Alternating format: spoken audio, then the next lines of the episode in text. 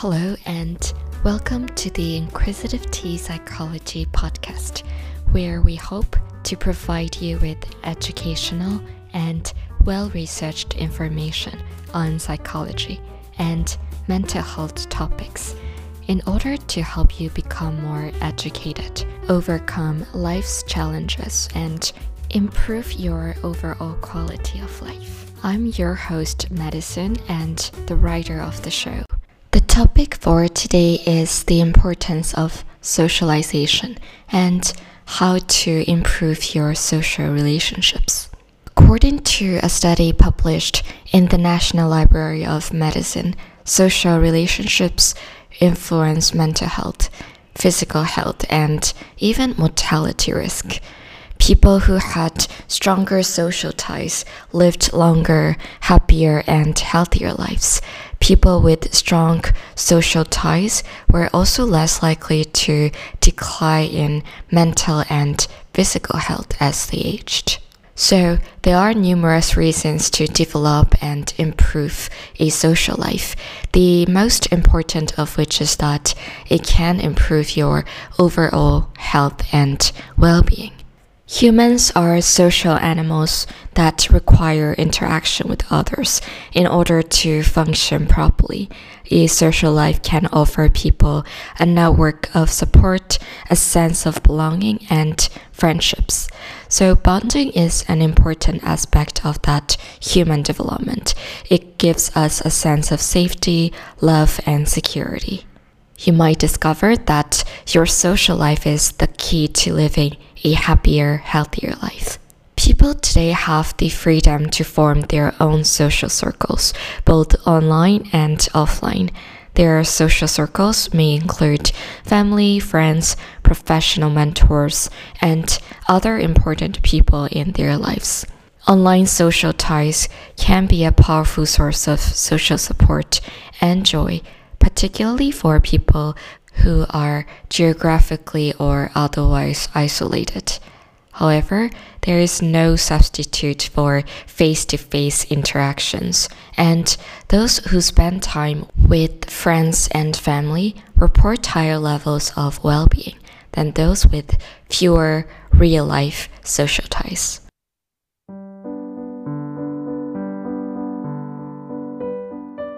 So, how exactly can you improve your social life? Number one, show up even if you don't want to.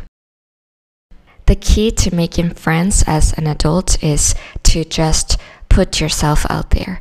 Go to events even if you don't want to, and actively engage with others who share your interests. Being present and positive can go a long way toward opening the possibility of deeper friendships. One of the most important aspects of forming a new friendship or even maintaining one is simply showing up. You might say, we both should hang out sometimes, but then later fail to show up, and instead end up watching TV shows like Stranger Things in the meantime. There's nothing wrong with some alone time, but it's also acceptable and important to keep to your promise and actually show up. So try accepting invitations to social activities such as dinner with friends, a hike, a movie, a day at the beach, or a picnic. And it is to state the obvious, people are more likely to extend further invites if you usually say yes to the invitations. Related to showing up, it also requires some internal motivation to begin with.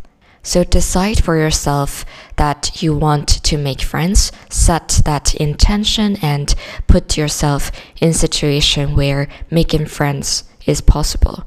When you approach people with a purpose, which is to make friends, then you will be surprised how simple it is to make new friends.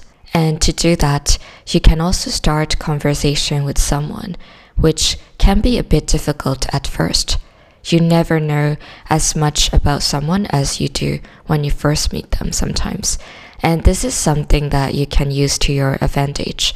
So people enjoy talking about themselves so much so that according to Harvard University research, people will sometimes give up money just to be able to talk about themselves. And surprisingly, people are more willing to talk to us than we expect them to be. According to a University of Chicago study, less than 47% of participants thought a stranger would be willing to talk with them. In reality, each attempt to talk to a stranger was actually a success which means most of us are willing to engage in a conversation. We just don't always want to be the one to initiate it. You can start to be that person who initiates the conversations by trying some of the icebreakers. You can ask questions such as Do you have any recommendations for TV shows? When was the last time you traveled? What did you enjoy the most about it? However, it's important to note that not everyone is always willing to strike up a conversation with a stranger. So pay attention to what they're doing and, for example, do they have headphones on?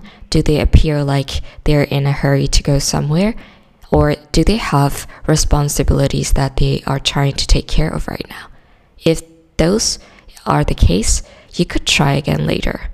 And if the person appears to be available, you can start off by making a observation and preferably a positive observation by giving compliment as such to start off the conversation.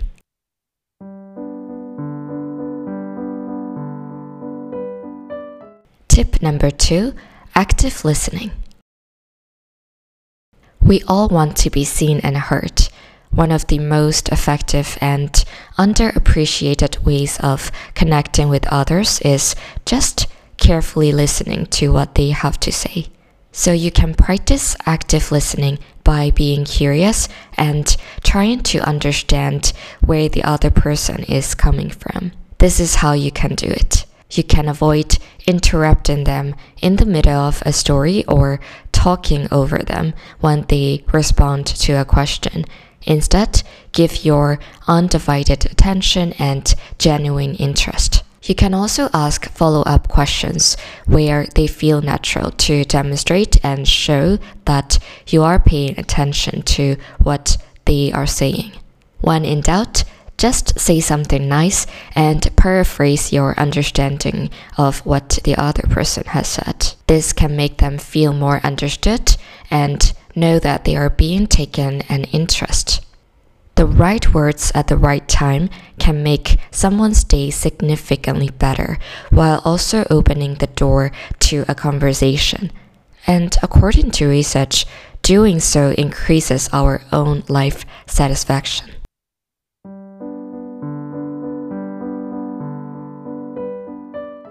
Tip number three participate in group activities related to your interests. So, here are some ideas. You can join a club or go to meetings in your community. You can attend meetups for activities that interest you. You can go to the gym, yoga studio, or exercise class, and you can also check community event calendars or in some cases, it can be on the news, independent news site, or paper, or on Facebook events. You could also enroll in a class. So, the first step in meeting new people is to sort of immerse yourself in a stimulating environment. The stimulating environment can be dependent on your personal interests as well. You can also step outside of your comfort zone by researching available classes that you have always been interested to try. This also allows you to broaden and practice your social skills. And on top of that, you will also gain new personal skills like cooking or painting as such, for example. And when you have common interests, it is often easier to talk with others. If you're ready to take a bigger step toward putting yourself out there, look into a social hobby like volunteering at a nonprofit.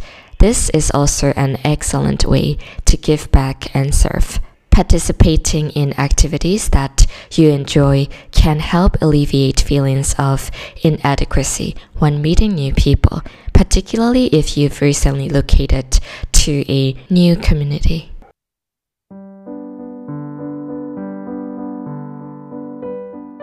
Tip number four organize or start a monthly brunch. So you can invite friends or family over for a special meal and spend that time engaging in meaningful conversation. This is a fun way to also spend some quality time with loved ones, even if it's just two or three people in a supportive setting where you can laugh, talk, and reminisce. But if brunch isn't your thing, consider throwing a casual dinner party instead.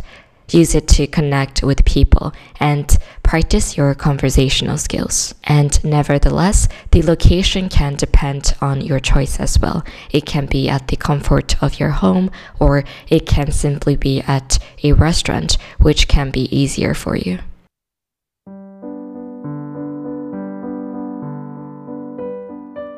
Tip number five be true to yourself.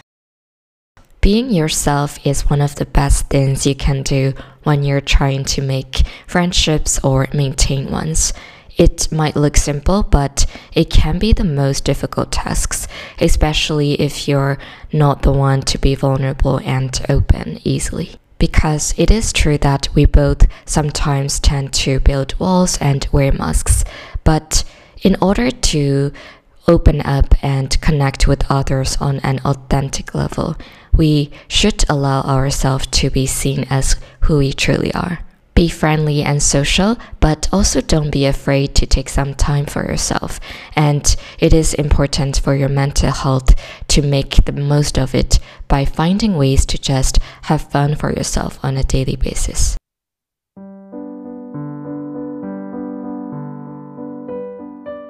Tip number six you could also try being more approachable. This is how you can do it. You can wave to people you recognize at groups, parties, or events and invite them over to you to talk to them. You could also encourage people to talk about themselves and show interests in what they have to say by giving them compliments and also questions. You can also be approachable by avoiding conflicts or confrontations at the same time.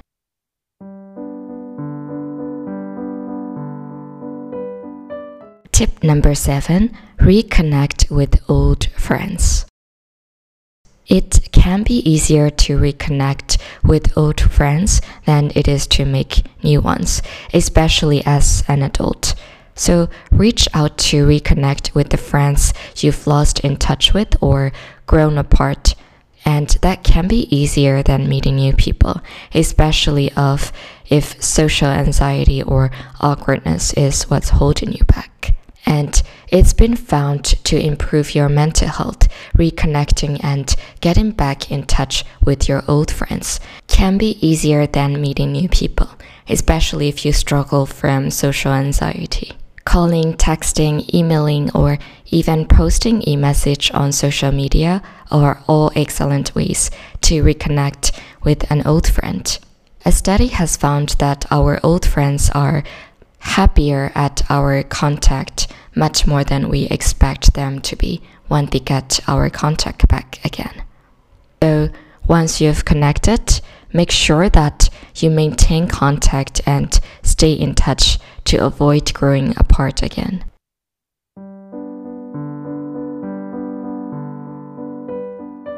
Tip number eight improve your social skills.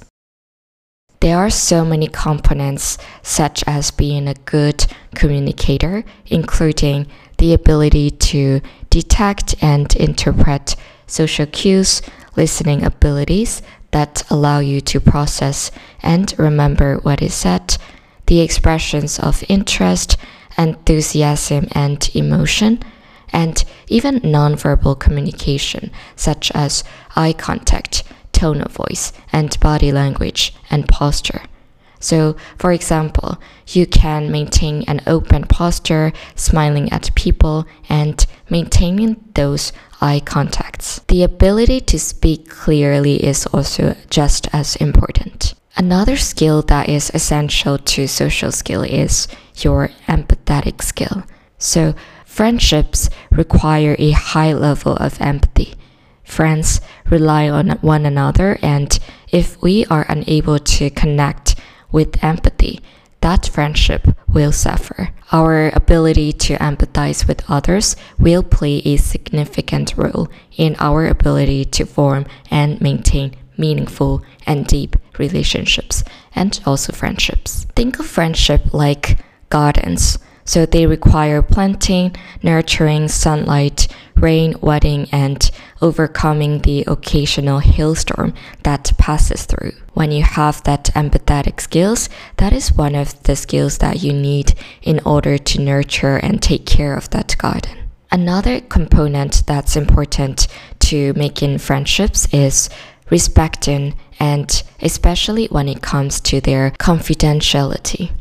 Friends oftentimes confide things that are private, and if you don't keep that confidentiality, it could destroy the trust that is built on the foundation of vulnerability and authenticity. So make sure that you show respect for the private information that your friends give you. So let's face it, if we don't respect another person, we are unlikely to develop a meaningful friendship with them. So, respect for another person is essential for developing a long term relationship.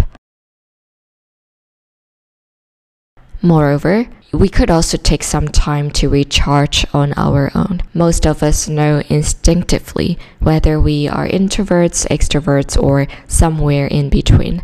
In everyday life, however, it is easy to overlook that particular personality trait.